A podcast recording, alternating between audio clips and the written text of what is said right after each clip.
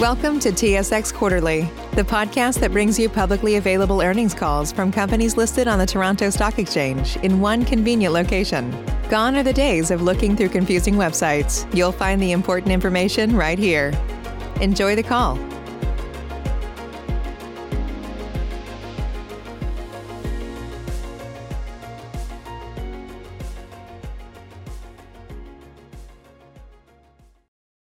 Good morning, ladies and gentlemen. Thank you for standing by. Welcome to Maple Leaf's third quarter 2020 financial results conference call. As a reminder, this conference call is being broadcasted live on the internet and recorded. All lines have been placed on mute to prevent any background noise. Please note that there will be a question and answer session following the formal remarks, and we will go over the question and answer session instructions following the conclusion of the formal presentation.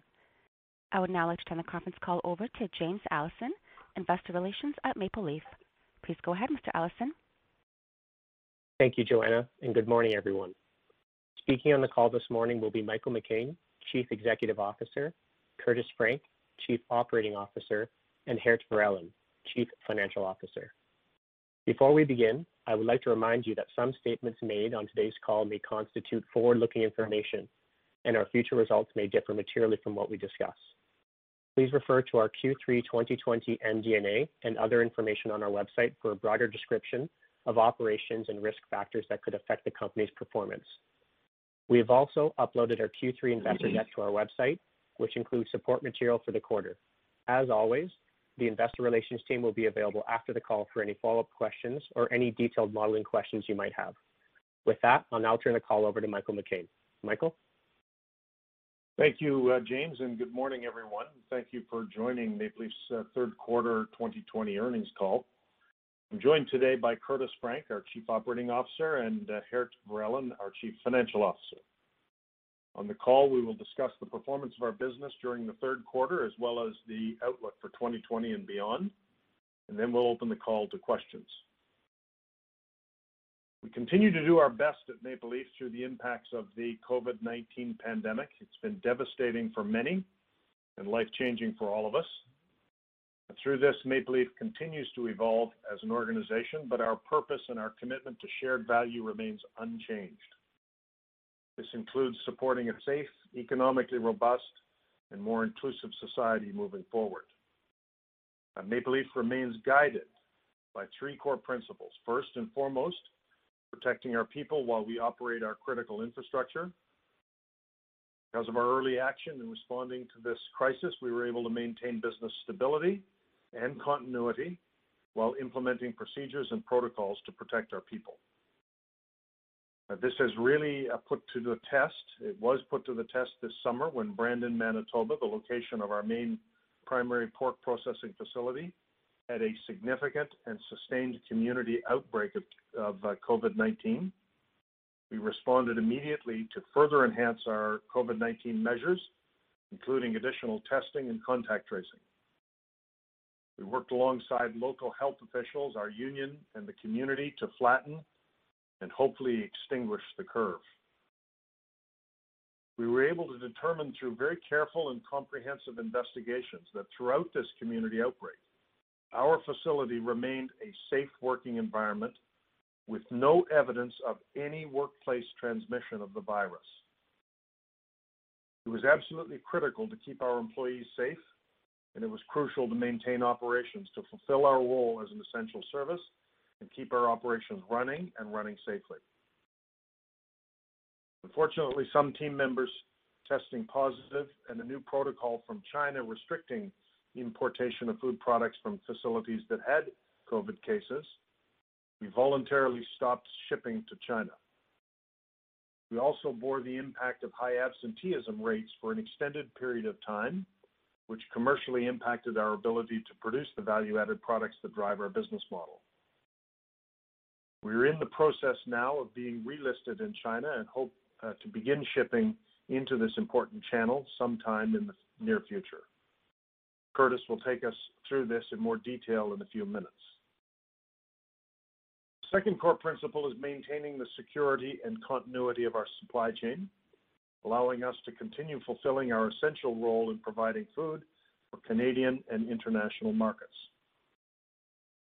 Building on what I just mentioned with respect to our Brandon, Manitoba facility, our team has been tireless in their efforts to operate with minimal disruption in our meat protein business.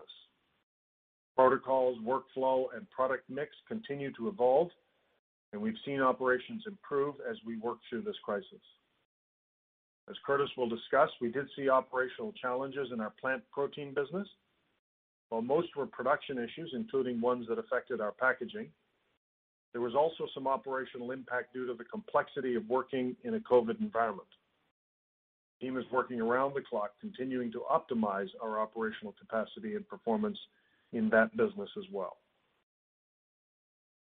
Third, we must continue to support the vulnerable communities and our stakeholders uh, through this uh, journey. Throughout the crisis, we've remained true to our purpose and our commitment to shared value. We've been actively engaged in providing our communities with emergency food relief donations and supporting frontline healthcare workers. This quarter, this included free mask distribution to the Brandon community, as well as supporting our hog raising partners who were materially impacted by depressed hog prices due to the COVID market disruptions, which have since recovered. Turning to the business, Curtis and Geert will review our operational and financial performance, but I want to touch on how we are executing against our blueprint. We often speak of our purposeful journey and our commitment to shared value and long-term sustainable value creation.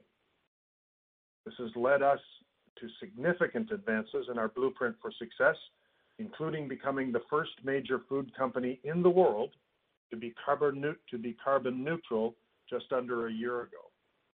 This journey is also one that is built for and committed to growth. We are focused on profitable growth in our meat protein business. The growth uh, strategies uh, that we've been executing against, including the expansion of our sustainable meat platform, uh, renovating our core brands, and geographic expansion, are reflected in our performance.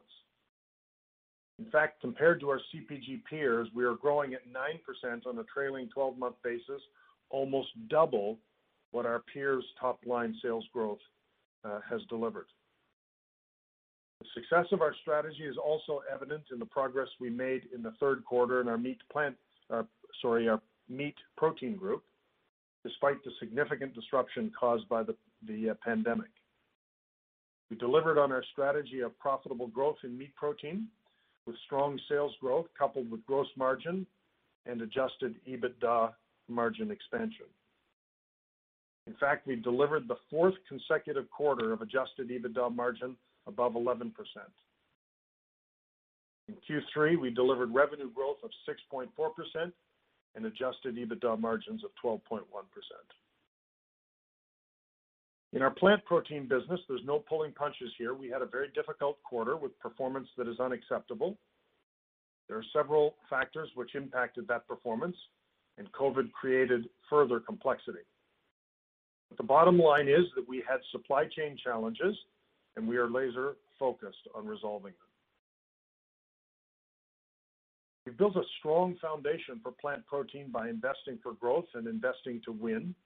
And Despite these uh, disappointments in our operational performance in the quarter, we are seeing very strong end demand for our products with robust POS growth that is consistent with our long-term sales target. The market continues to be a high-growth uh, phase, Uh, and consumers are refining their tastes in plant protein. Our brand uh, renovation portfolio of products and our continued investment in brand development makes us extremely well-positioned to remain a strong long-term player in this market. So I'll now turn over the call to Curtis, and he'll discuss some more details in this regard. Curtis, over to you. Thank you, Michael, and good morning, everyone. As Michael noted, the challenging backdrop of the global pandemic continues, but so does the confidence we have in our strategies. Our business is built for growth, and despite what were pretty extraordinary circumstances, we delivered exceptional results in meat protein, and we saw sustained strong demand for our plant protein products. From an operational perspective, we continue to be focused on executing our blueprint for growth. Within this particular quarter, meeting consumer demand accelerating product innovation, and driving operational efficiencies, all while keeping our people safe, remain front and center. As a result of the successful execution of our blueprint, we have been able to absorb over 40 million dollars in incremental costs associated with COVID-19 on a year-to-date basis. Of course, simply absorbing these costs is not sustainable over the long term. And to the extent that these additional protocols become an ongoing cost, we will take actions to reflect these new inflationary realities into our product costs. Turning to segment performance and starting with meat protein, our performance was very strong, headlined by the continued delivery of key strategic initiatives, which helped us to mitigate the impacts of COVID-19. For example, our sustainable meats platform grew by 25% in the quarter, led by our Greenfield brand, and our strategy to expand our sustainable meats portfolio into the U.S. market continued to deliver strong growth and exceptional results.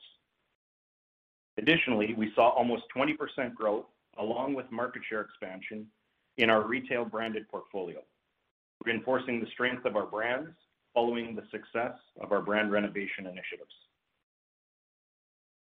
During the quarter, we also introduced several new innovative products, including Maple Leaf Prepped & Ready and new varieties of Schneiders kits. Despite the complexities and challenges of the pandemic itself, we saw a third consecutive quarter of improved operating efficiencies in the meat protein business. While the pork complex remained above five-year averages, this tailwind was entirely offset by the costs associated with COVID-19. Beyond the incremental costs that we have incurred to protect our people, COVID-19 did create some additional headwinds for us in the quarter. As Michael mentioned, there was a community outbreak in Brandon, Manitoba, where our main pork processing plant is located. For a brief period, heightened absenteeism impacted both our processing capacity within the plant and our mix of products available. Additionally, China introduced a new protocol in late July that required any plant reporting a COVID-19 positive case to temporarily suspend its exports. Despite no evidence of a transmission within our plant and our continued commitment to the health and safety of our people, we voluntarily halted shipments to China in early August. We are diligently working to obtain reinstatement, and we will update you when we are successful in this pursuit. Turning to plant protein, as Michael mentioned, we were clearly unhappy with our performance within the quarter. Supply chain disruptions were amplified by the impact of COVID-19, and together, these two factors impaired our ability to meet what was strong consumer demand. Our plant protein business proved to be more susceptible to the complexities arising from the pandemic, impacting operations in the short term, as well as adding costs. We took immediate decisive action to address these issues, and we expect to see operational improvements within the fourth quarter. As we look forward, our confidence in the long-term success of our business model remains unchanged. Not only is the plant protein category showing no sign of slowing down, we are seeing strong, consistent growth in demand for our Lightlife and our Field Roast products.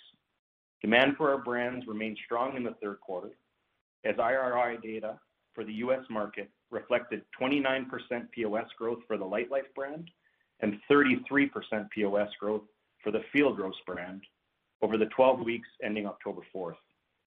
Our portfolio of brands continue to hold a solid number two market share position in the lucrative retail channel and continue to maintain market-leading distribution. Equally important to our position today is how we are setting ourselves up to win tomorrow. As the plant protein category evolves, so do consumers' motivations for purchasing our products.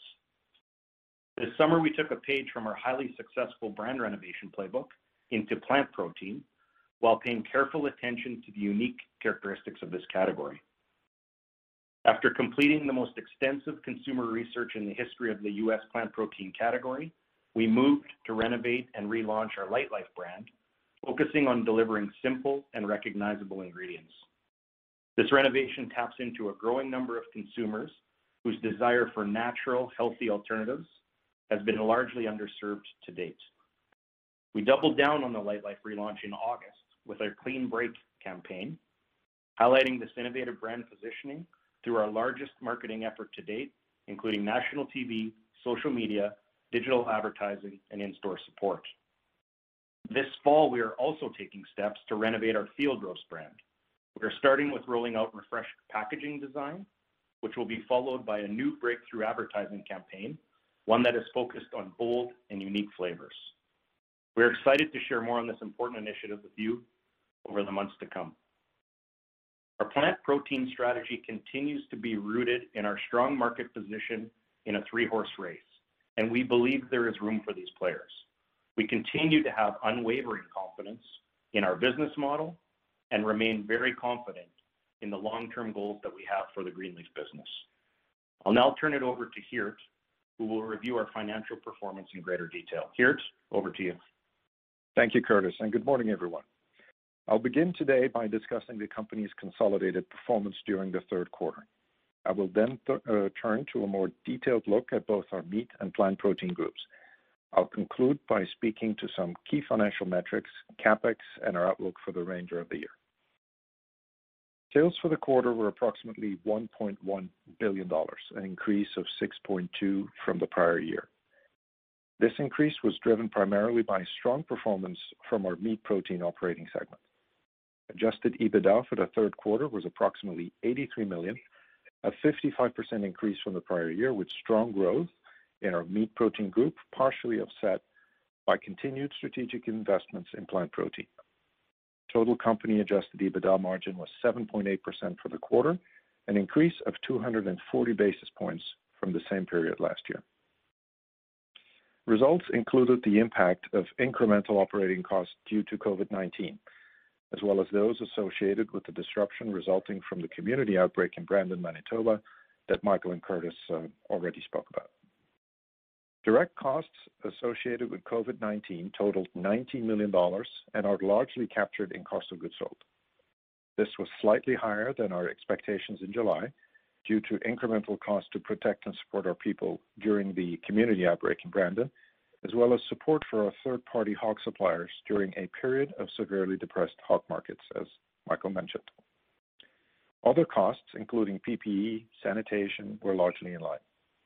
Just like in Q2, we were able to partially mitigate the 19 million dollars in direct costs through SG&A savings in discretionary spend categories, including lower spend on travel and training, as well as reduced marketing spend as we continue to evolve our advertising and promo to reflect the current environment. As a result, the net impact of COVID was 12 million in the quarter, which had a dilutive impact to our adjusted EBITDA margin. Adjusted operating earnings for the quarter were 37 million dollars compared to 10 million dollars in the prior year, primarily due to significant strength in meat protein's commercial performance, with an offset from increased strategic investments in plant protein and the COVID-19 costs I just discussed. Net earnings for the quarter were 66 million dollars, or $0.54 per basic share, compared to net earnings of 13 million dollars last year, or $0.11 per basic share. After removing the impact of non-cash fair value uh, changes in biological assets and derivative contracts for both periods, adjusted earnings per share were $0.17 for the third quarter this year, compared to $0.03 in the prior year. I'll now turn to a discussion of Maple Leaf's two operating segments. Let's start with meat. Meat protein uh, sales for the third quarter were roughly 1 billion, or an increase of 6.4% from the prior year. This improvement was driven by strong demand in the retail channel, growth in branded and sustainable meats, as well as higher value-added exports sales to the U.S. and Asian markets. While food service volumes remained down versus last year, we did see a sequential improvement compared to the trend in the second quarter. Meat protein adjusted EBITDA for the third quarter was 123 million dollars, a significant increase of 44% compared to prior year. This growth was mainly due to higher retail volumes, favorable product and channel mix, and strong operational performance. These positive drivers more than offset the incremental COVID-19 costs incurred in the quarter. Adjusted EBITDA margin for the meat segment was 12.1%, representing a 310 basis point improvement over the prior year. We continue to benefit from the investments we have made over the last couple of years, such as brand repositioning, a focus on sustainable meat, increasing our value-added exports, and cost optimization projects. All these elements have supported robust top-line growth and consistent adjusted EBITDA expansion. Indeed, this is the fourth quarter in a row of consistent year-over-year margin expansion for meat. 12-month trailing adjusted EBITDA margin now stands at 12%. We are well on our way to achieving our long-term margin target range of 14%-16% in meat protein, despite the incremental cost to keep our people safe and our supply chain running. Turning now to Plant Protein Group, where we continue to invest for growth in a high-potential market. Plant protein sales for the third quarter were $51.4 million, an increase of 9.3% from the prior year, or 8.2% in constant currency terms. Sales were impacted by supply chain disruptions, amplified by the complexities related to COVID-19. This resulted in temporarily reducing our ability to meet the growing demand for our products. As Curtis and Michael have mentioned, we have remediated this and expect improvements in the fourth quarter. While we remain primarily focused on sales growth and brand building, we continue to work on structural improvements in plant protein gross margin. Gross margin for the quarter was 6.6%, but it was also severely impacted by the operational challenges I just noted, continued supply chain efficiencies, as well as the cost related to COVID-19. Over the next few quarters, we expect gross margin to continue to be impacted by sales building initiatives, and at the same time, we will continue to improve structural margins, including improvements in transportation and distribution efficiency. SG&A expenses in plant protein were $46.5 million, or 90.5% of sales, in line with our plan. We remain on track to reaching our full-year investment of about $150 million in advertising, promotion, and marketing, organizational capacity, and our innovation pipeline. Let's now turn to our balance sheet. Maple Leaf's balance sheet remains strong with $535 million in net debt and 1.3 billion in undrawn committed credit. While the company has the financial flexibility necessary to complete near-term capital projects, we remain focused on deploying this capital in an efficient and balanced manner with the goal of maximizing shareholder value. During the third quarter, we invested $104 million in CapEx, including construction capital of 72 million. These expenditures were primarily related to the construction of our new poultry facility in London, Ontario, and year-to-date CapEx is just over 300 million, now including about 192 million in construction capital. This is behind the pace and timing that we anticipated, largely due to an overall slowdown in work and spend as a result of the pandemic. We already talked about that in the second quarter as well. Turning now to our outlook. Please note that our expectations are based on certain assumptions regarding the future of our markets. As expected, the onset of COVID-19 has introduced a degree of uncertainty here.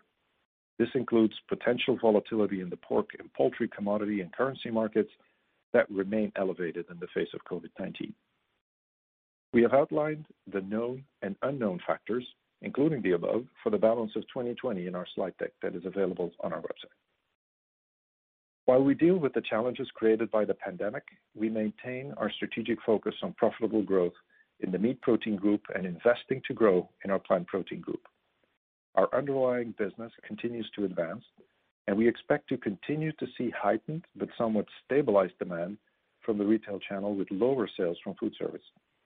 We expect that incremental COVID-related expenses, such as personal protection equipment and increased sanitation, will be approximately 15 million in the fourth quarter, which will bring the amount to approximately 57 million for the full year. And just like in the previous quarters, we will continue to look for ways to reduce expenditures in other areas to mitigate some of these incremental expenses.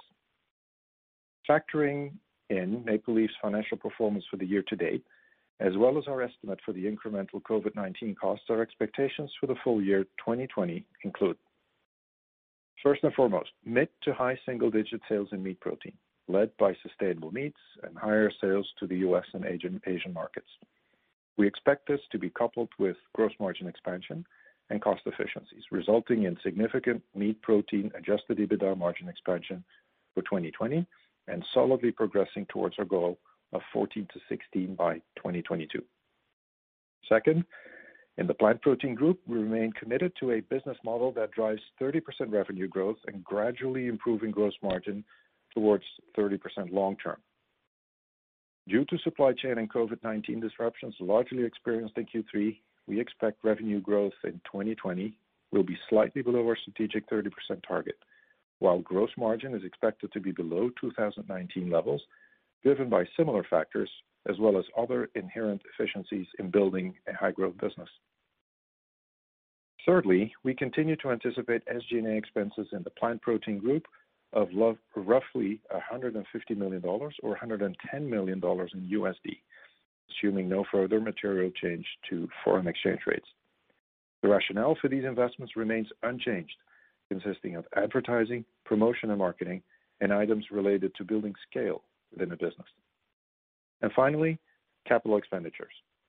Incorporating our spend year to date, as well as other factors, including the continued impact of COVID-19 on the pace and timing of construction and facility improvements, we now estimate total CapEx for the year between $450 million and $500 million.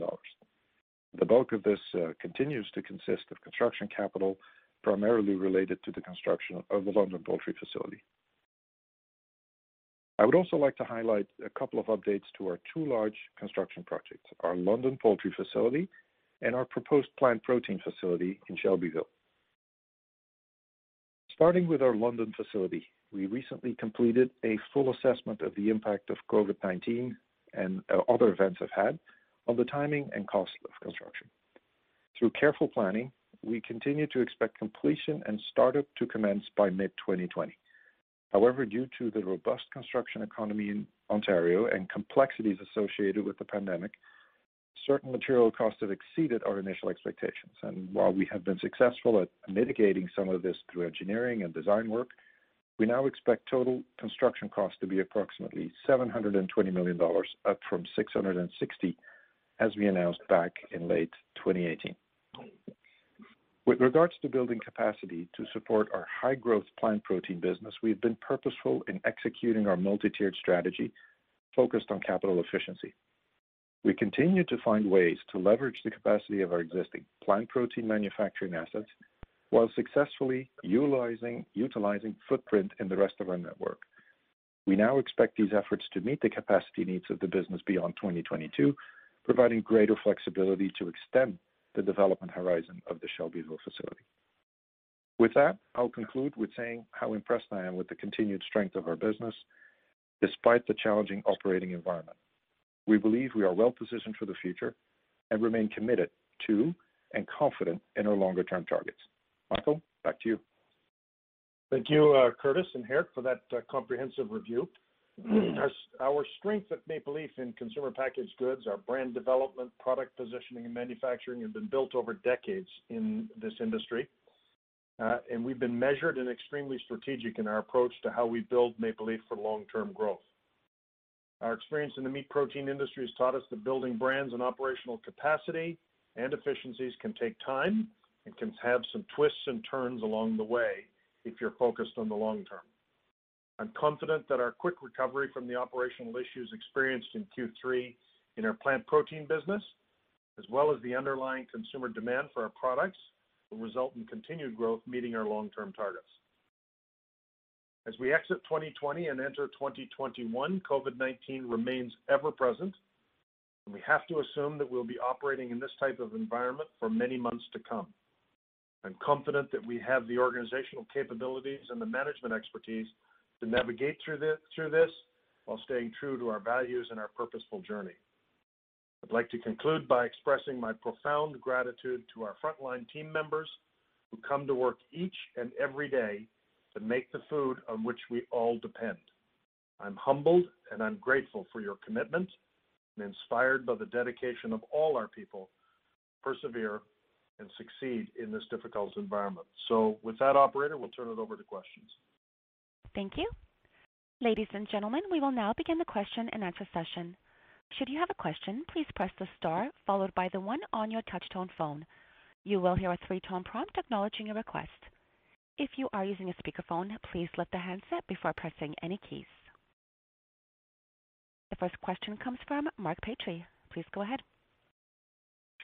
Yeah, good morning. Um, I just want to ask about the current level of productivity at your plants. Um, you know, you called out the issues regarding absenteeism at Brandon, um, and then uh, also on the plant-based side. Could you just comment about the relative sort of run rate capacity, Um, both in Brandon and in plant-based as uh, it stands today?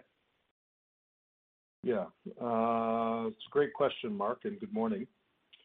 Um, in Brandon, uh, when there during the period in which there was a community outbreak, notwithstanding the fact that we had no evidence of any workplace transmission, there were higher levels of absenteeism, which affected our ability to produce at the normal rates, and particularly our ability to produce the value-added product mix that is fundamental to our business model.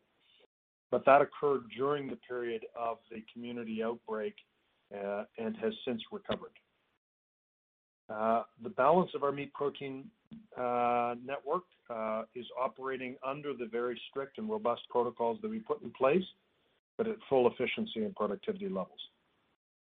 In the case of plant protein, where, as you know, uh, in the United States, the uh, the pandemic uh, has a much more severe impact than it does here and has had implications to both our ability to launch innovation and our ability to meet current production needs due to those those impacts. That has We have seen some improvement more recently, Uh, but uh, there is a bit of there is some uh, more sustaining implications there than here. Uh but we've taken, as Curtis had mentioned, we've taken steps to mitigate that, and we think we'll see a substantial improvement into the fourth quarter. Okay. Thank you. And and I know you don't give sort of, you know, specific guidance with regards to, um, you know, Q4 or sort of the commentary Um, about the performance so far, but just kind of trying to think through how these production issues in plant-based are going to affect the POS trends uh, in Q4. Obviously, you were able to keep POS trends um, very strong in Q3 despite the production issues. Um but how mm-hmm. should we think about the impact uh, on Q4?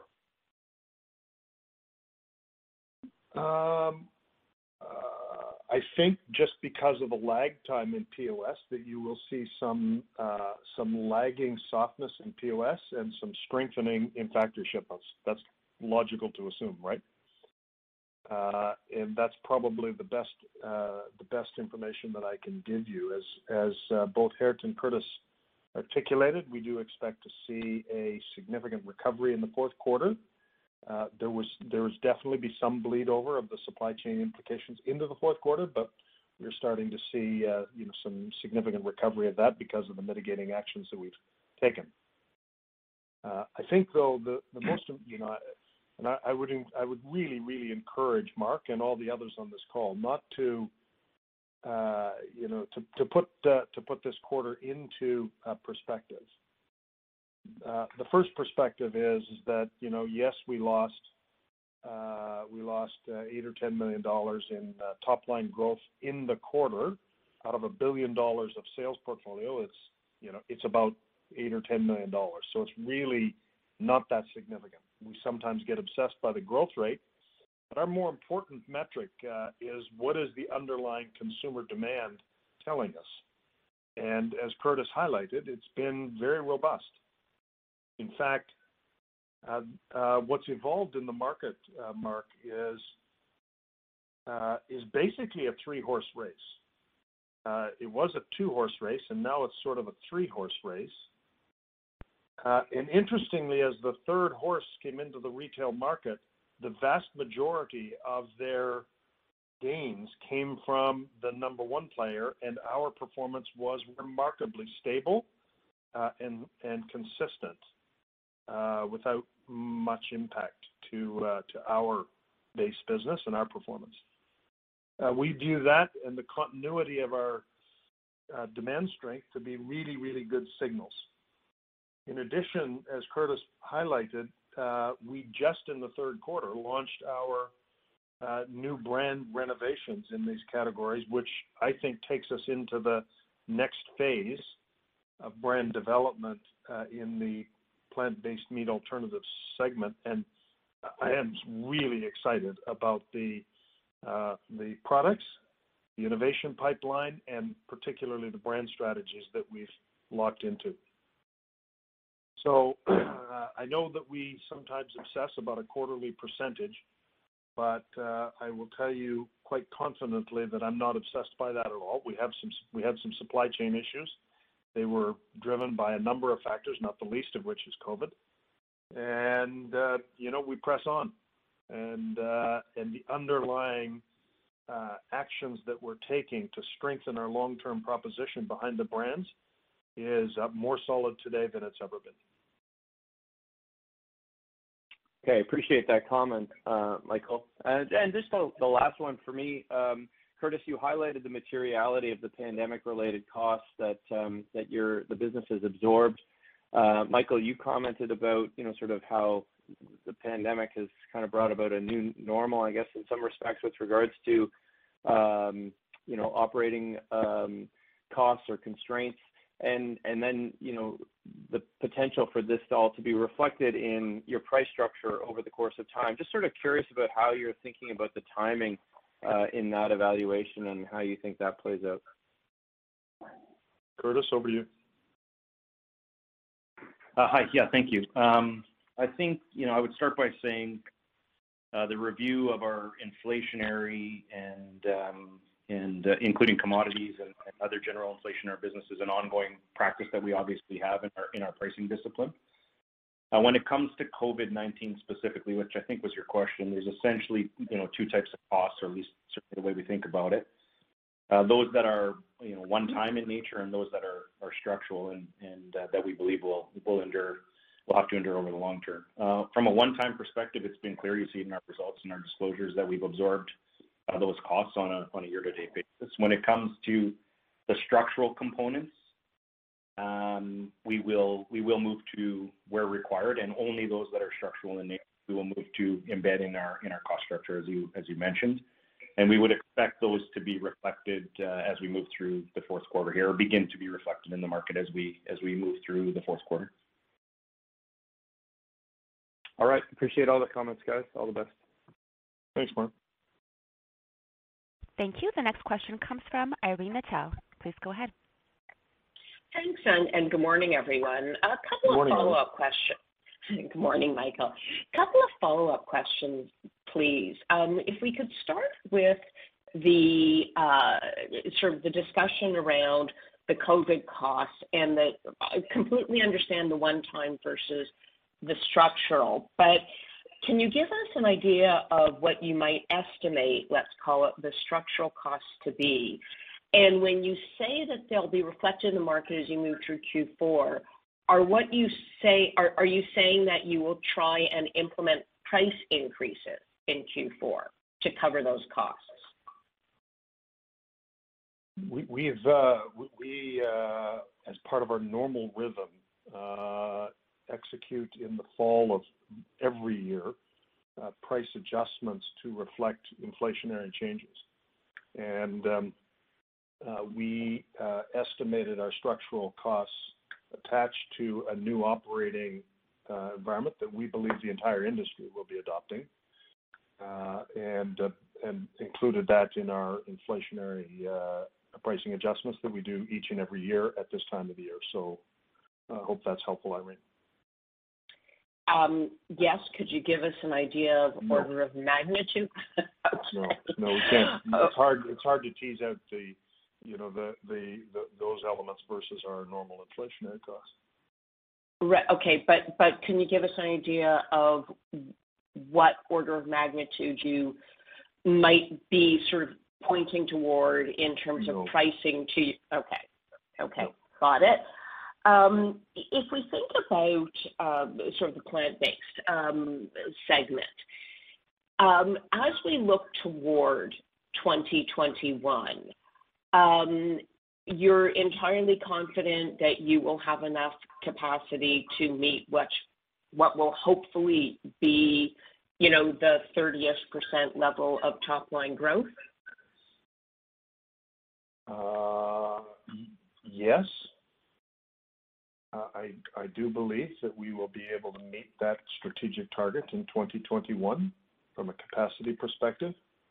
Uh, we work constantly constantly to find more efficiency and more effectiveness, and therefore more capacity out of our existing network, both plant and meat. Uh, and as uh, as was highlighted, we are now uh, producing significant portions of our plant-based portfolio on our meat um, in our meat facilities. Um, but I would, you know, I would tell you my our hope would be is that we would, uh, you know, we could uh, overachieve those numbers and, you know, the the more we overachieve them, maybe there'd be some stresses there. But uh, yes, the base strategic target, we're confident we can meet that. That's great. Thank you.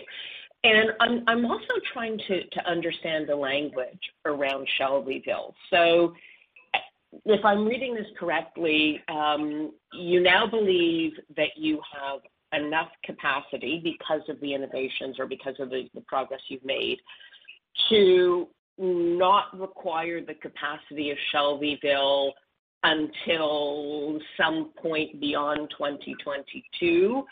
So When we're thinking ahead, should we be factoring the Shelbyville CapEx into our like, if we're building models out to 22, let's say, do we, you know, we don't need to think about Shelbyville. Like, at what point do we need to start thinking about Shelbyville in in sort of the capital requirements, I guess, is what I'm really asking. Eric, do you wanna take that one? Sure. So Irene, what we've tried to articulate is that, uh, just as Michael said, with the capacity that we find in our existing plant network and existing meat, we can get um, safely through the uh, next year, definitely, and 2022. So That's the reason why we do not today wanna start um, forking out a lot of a lot of capital and building something that um, we can we can um, we can uh, deliver in terms of capacity in the rest of our network. Now, all of that depends on on how the market evolves. And so We we continue to fine-tune our plans in that sense, which is exactly what we've been doing all through this year. And and We're very happy that we found other ways to to serve that capacity. Now, if you wanna think longer term, I think the rule of thumb that we have always used is that you should you should model for roughly $1 of capital for every $2 of revenue. So As you start to model into that sales growth number, Um, I would I would continue to use that. Today, we have not made any further, uh, I would say, very very detailed plans on that, but that's the rule of thumb I would use, uh, going forward. That's great. Thank you. Uh, Irene, the only thing I would add for you and for others on the call is, because we have a multi-tiered supply chain strategy in our plant-based business, what what Geert just articulated is very, very good news for the shareowners here because it says that we are going to manage capital risk and exposure very carefully by sweating the assets that we currently have and maximizing the performance of our existing assets before we commit to new capital. And The more we can do that that pushes out that new, more expensive new capital, the better off it is while still meeting the demand. So, this is it, it to Our view is that this is a very good news story. Yeah, absolutely. Thank you. Thank you. The next question comes from Michael Van Aelst. Please go ahead. Hi, good morning. Hey, good morning, Michael. Uh, first, a quick follow-up on the price increase. So if you institute the price increase uh, in Q4, um, when does it actually take effect usually? Curtis? Uh, hi, good morning, Michael. Um, uh, we've instituted for uh, execution early in the fourth quarter, and we'll see the benefits of that pricing take effect throughout the fourth quarter. But safe to say early in the fourth quarter and transitioning as the quarter progresses. Okay. So we should get some of it early in Q4 and get most of it by the end of the Q4. That's exactly right. Yeah. Okay. Keep in uh, keep in mind, Michael, please, that this is these are normal pricing rhythms to offset the inflation, the natural inflation that exists in our business. Right. But that natural inflation includes some of the COVID costs that you think will stick around. Yes. All right. Um, As just going back to the plant-based operational challenges, can you talk about being laser-focused on resolving them. Uh, can you walk us through the changes that are being made um, so far and what else still has to be done?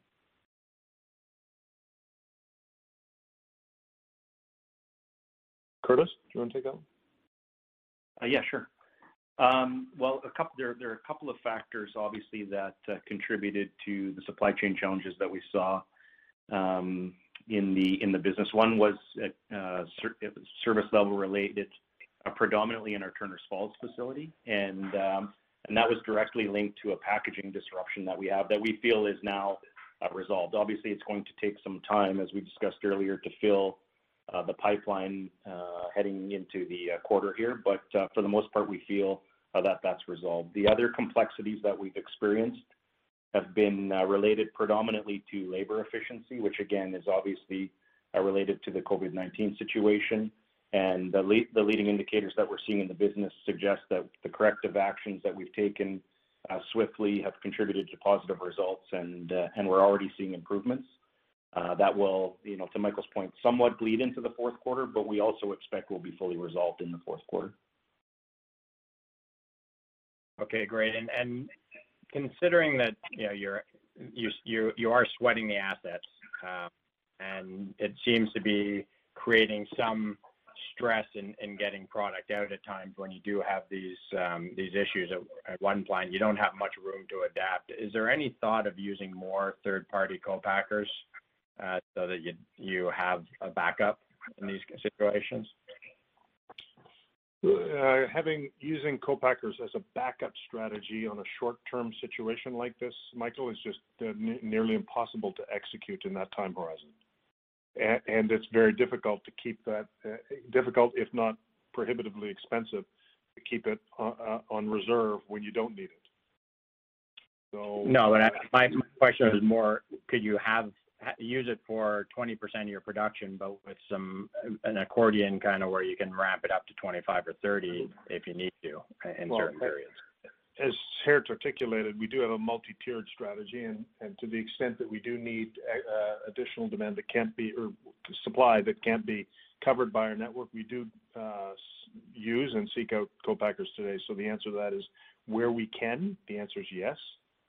Uh, uh, when you've got a short-term disruption like this, uh, of the nature of COVID, it's virtually impossible to just react quickly and get a co-pack supply in place, particularly in some products like tempeh, for example, which is significantly impacted in the quarter. Nobody produces tempeh like we do. There are no co-packers available. Okay. Uh, I I think in summary, uh, the answer is yes, where we can, but it's not something you can pivot uh, on a dime. Okay. And I guess a similar question for the advertising component. I don't know what percentage the advertising was of your kind of 150 million annual SG&A, but I mean, is it did you give any thought, or were you unable to cutting back temporarily when it was clear that you wouldn't be able to supply all Uh, and restock the shelves as quickly? We could have. I think given the fact that we were launching brands in the quarter, uh, Michael, I think that would have been highly inappropriate in the long term. Might have helped the quarterly number, but it would have been completely inappropriate in terms of brand development in the quarter. So, uh, um, could have, but I think would have been a bad decision to do so. Okay. And then on the um, exports to China, um, can you explain what the process is in terms of getting it back and what stage you are? Um, first of all, the process is very opaque. Um, the decisions are you know, not made um, in a process that uh, that anybody anybody in the world is fully aware of. Um, but we've uh, made uh, all of our appropriate submissions. The uh, facility is is operating under the the under the um, the protocols that we that we have in place and successfully and you know, we continue to work with all of the regulatory and government officials to try and get that done as quickly as possible. To put a time frame on that is just is just not something that we can. Uh, we're hopeful it'll be soon, but but it's just not something that we either control or can transparently uh, or have enough transparency to be able to describe to you exactly what that looks like. All right. Thanks. Thank you. The next question comes from George Doumet. Please go ahead. Good morning, guys. Uh, just to follow up on the on the um, on the plant side of things. Um, outside of packaging and COVID-related inefficiencies, uh, were there any other issues there on the production side? And can you maybe share with us the the growth number exiting the quarter? The the which number, George? Uh, the growth. Like, how much was the growth? Like, you guys gave, like, an average for the quarter, but how much was it, like, exiting the quarter? Just kind of if you can share that to see the level the level of improvement. Curtis, do you wanna take that one? Uh, yeah. Good morning, George. Um, uh, um, so in terms of, I think we've covered your first part of your question was, have we covered the full implications of uh, what we experienced in the supply chain? I think we've, to a large extent, I think we've covered those. Um, the exiting the quarter, I don't have the numbers in front of me, sorry.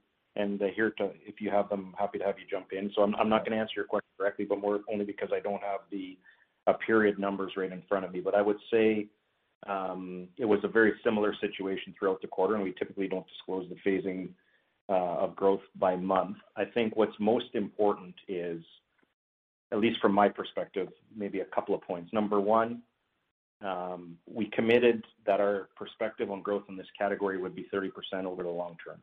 We shared that we knew it would not be linear, and we would have quarters that were under and over that expectation. Q2 was certainly over, and Q3 was challenged, and we accept the fact that we need to be better. What hasn't changed is our confidence in the long-term ability to be at the 30% growth level. And I think what's most important in Q3 is to look to the POS data, more importantly than the phasing, you know, by week or month, uh, which clearly indicates the demand for the brand remains strong. I think that is what we're most pleased with, and we know that throughout Q4, we will resolve uh, to a significant, to a very significant extent, the supply chain issues. So that's where we're that's where we're focused. Okay. And in the absence of uh, Shelbyville um, being built, uh, how should we think of the margin profile for plants? Can we get to gross margins of, you know, 2019 levels next year?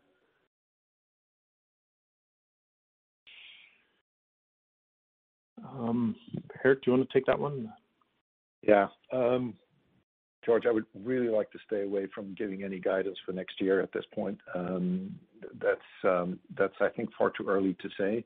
It is what is important is that we remain committed to getting both the sales growth profile and the margin profile up, uh, and gradually get in line with what we believe the long-term one is and we've been we've been very vocal in in in, in our belief and in repeating our belief that we can get to that 30% sales growth, we can get to that uh, 30%ish margin.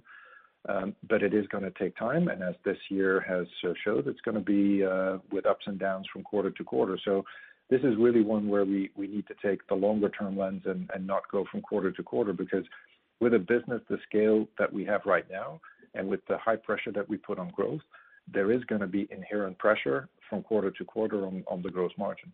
Um, and we're going to have to grow our way into this. Um, I think what you should take away from this call is the confidence that we have in whatever we have put in place to remediate the um, actions or the events of Q3, and the team's diligence in finding ways to either improve the Uh, the ingredient decks or improve the uh, the productivity of the plants and the distribution capabilities that we have. and We've got a lot of confidence in that.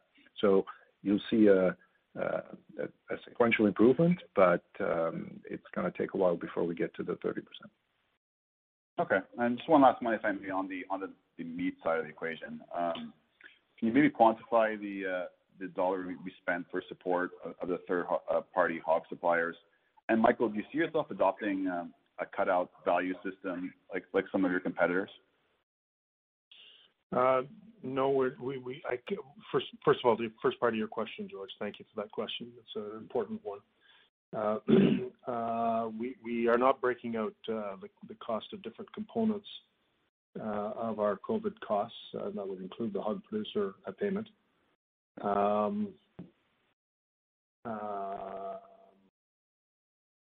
Uh, as far as a cutout-based contract, uh, as we've told all of our producer partners today, and they're very well aware of that, is that uh, because we index our contracts to the CME in Chicago, the CME contract, as an index price, the CME is estimated by the industry to include roughly 35% uh, cutout component. So uh, so we do have in our and have had for years, uh, in our existing contract position, a significant cutout component has been in our has been in our contracts to date, and we expect that'll continue. Okay, so no change to that formula there? No. Okay. Thanks for your answers. Thank you. The next question comes from Derek Dley. Please go ahead. Yeah. Hi, thanks. Um, just a couple quick ones just on the on the plant-based business. Can you, you know, just putting that that 30% long-term gross margin target, I guess, in context and understanding that the business has rapidly evolved, but can you just remind us what the gross margin was in that business in Lightlife when you acquired it? Yeah, uh, it was a great question, Derek. It was in the mid-30s. Okay. Mid-30s. And uh, Can you comment on the EBITDA margin as well? Um, it was it bounced around a bit, but it was um, low 20s, high teens. Okay, great. That's helpful. Um, and then just I'm just trying to sort of calculate the you know the POS growth that you guys referenced, that 31% that you saw in Q3, and then you know, obviously the the weaker growth, uh, the 9% that you saw in the shipments. Should like should we not expect a a catch-up between those two, or at least a convergence between those two in in Q4 as you as you backfill some of that that inventory? Well, as I said, I think you I think the logic would suggest that you'll see some weakening in the POS data simply because the supply chain uh, inability to produce the, the demand signal for a short, for a very short window of time, I think. But then simultaneously, you'll see some strengthening in the in the factory shipments. So, but yeah, those two numbers, you'll see them go in opposite directions probably just by virtue of the fact that that that's just it's just a timing issue. But yes, should they converge? Yes, I think they should converge. Uh, yeah. Probably near the end of the quarter or something of that nature. But but yes, um, you know that those are natural lag lag effects. Yeah. Okay. Makes sense. And then just switching to the to the meat business, can you talk about sort of, I mean, you guys have had really really strong top-line growth here over the last few quarters. Um, you know, and I get, you know, you mentioned sustainable meats up 25%, but just, I guess more broadly, can you talk about, is it is it more volume growth? Is it is it pricing growth? Or should I say maybe lack of promotions, you know, given what we've seen in COVID? What's really driving that growth? The vast majority of it's volume growth. Volume growth. Okay. Thank you very much. Thank you. Ladies and gentlemen, that is all the time we have today for questions. I'll now turn the call back over to Michael McCain for closing remarks. Well, thank you very much. Um, uh, I appreciate everybody's time today. Uh, I hope all of you uh, stay focused on the Um, same things that we are focused on, the big rocks in the Maple Leaf story. We've built a business for growth. We're delivering uh, higher levels of growth than anybody in the CPG industry that I'm aware of uh, as peers uh, in our meat business, and we obviously have invested heavily in the high-growth plant-based business. Long term, we're very excited about the the returns that that will generate, but we're equally excited about our very purposeful journey to do so in a sustainable fashion. Um, uh, these are very challenging times. Uh, we've tried to focus on, you know, our both the long uh, the long term interests of the of our strategy, but also the near-term challenges that all the stakeholders are experiencing and to be very balanced in our commitment to shared value creation through these stressful times. So, I'm very proud of our people as we've persevered through this and incredibly incredibly proud uh, of how resilient and high-performing our business has been uh, through such challenging times. And so, uh, um, you know, I look forward to the next quarter. We'll have an opportunity to update all of you. But, um, you know, as we come into 2021, let's all hope and pray that we have more stable conditions than what we've experienced this year in spite of that resilience. Thank you for your time, and look forward to uh, chatting next quarter. Ladies and gentlemen, this concludes your conference call for today. We thank you for participating, and we ask that you please disconnect your lines at this time.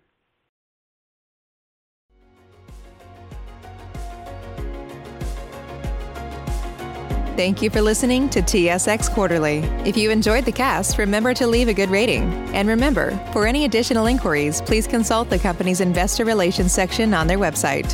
See you next time.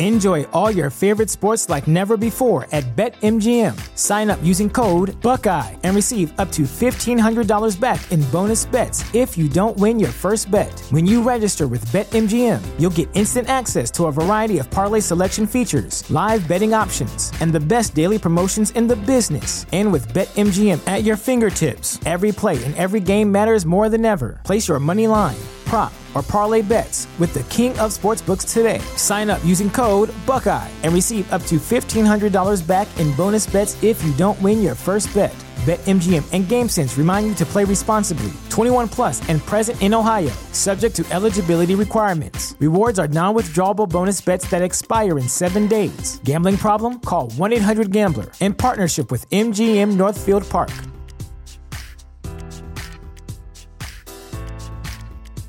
Support for this podcast and the following message come from Corient. Corient provides wealth management services centered around you. They focus on exceeding your expectations and simplifying your life. Corient has been helping high achievers just like you enjoy their lives more fully, preserve their wealth, and provide for the people, causes, and communities they care about. As one of the largest integrated fee-only registered investment advisors in the U.S., Corient has deeply experienced teams in 23 strategic locations. Corient has extensive knowledge spanning the full spectrum of planning planning, investing, lending, and money management disciplines. Leverage Corient's exclusive network of experts to craft custom solutions designed to help you reach your financial goals, no matter how complex they may be. Real wealth requires real solutions. For more information, connect with a wealth advisor today at corient.com. That's C O R I E N T.com. Corient.com.